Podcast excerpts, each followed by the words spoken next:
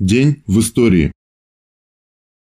5 марта 1871 года родилась Роза Люксембург, выдающийся деятель немецкого, польского и международного рабочего движения, теоретик марксизма, философ, экономист и публицист, один из основателей Коммунистической партии Германии.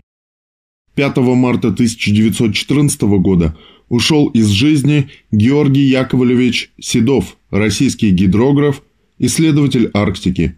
Погиб при попытке достичь Северного полюса. В основу знаменитого фильма Леонида Быкова «Атыбаты шли солдаты» легла история боя взвода лейтенанта Широнина у села Тарановка, украинские панфиловцы. После окончательного разгрома немецких войск под Сталинградом Красная армия попыталась развить свое наступление и вышла в район Харькова, где столкнулась с крупной гитлеровской группировкой. Немцы рассчитывали мощным контрударом нанести поражение советским войскам, обратив их в бегство.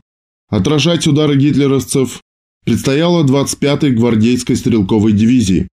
78-й гвардейский полк дивизии должен был занять оборону у села Тарановка Змеевского района Харьковской области.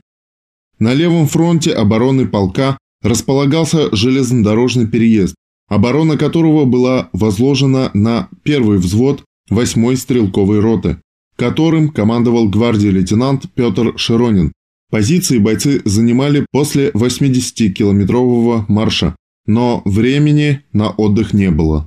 Окопы и ходы сообщения рыли ночью, потому что знали, удар гитлеровцев может последовать в любой момент. Приказ, который был отдан взводу Широнина, требовал сдерживать атаки немцев на переезд как можно дольше, пока в тылу разворачивались резервы. Атаки немцев начались 2 марта, но главный удар по переезду был нанесен 5 марта 1943 года. Участок, который защищал взвод Петра Широнина, был наиболее удобным для использования гитлеровцами танков.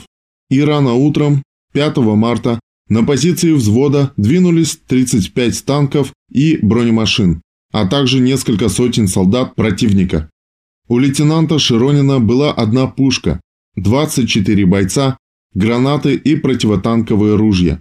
Пушка сумела подбить один танк, прежде чем гитлеровцы уничтожили ее ответным огнем.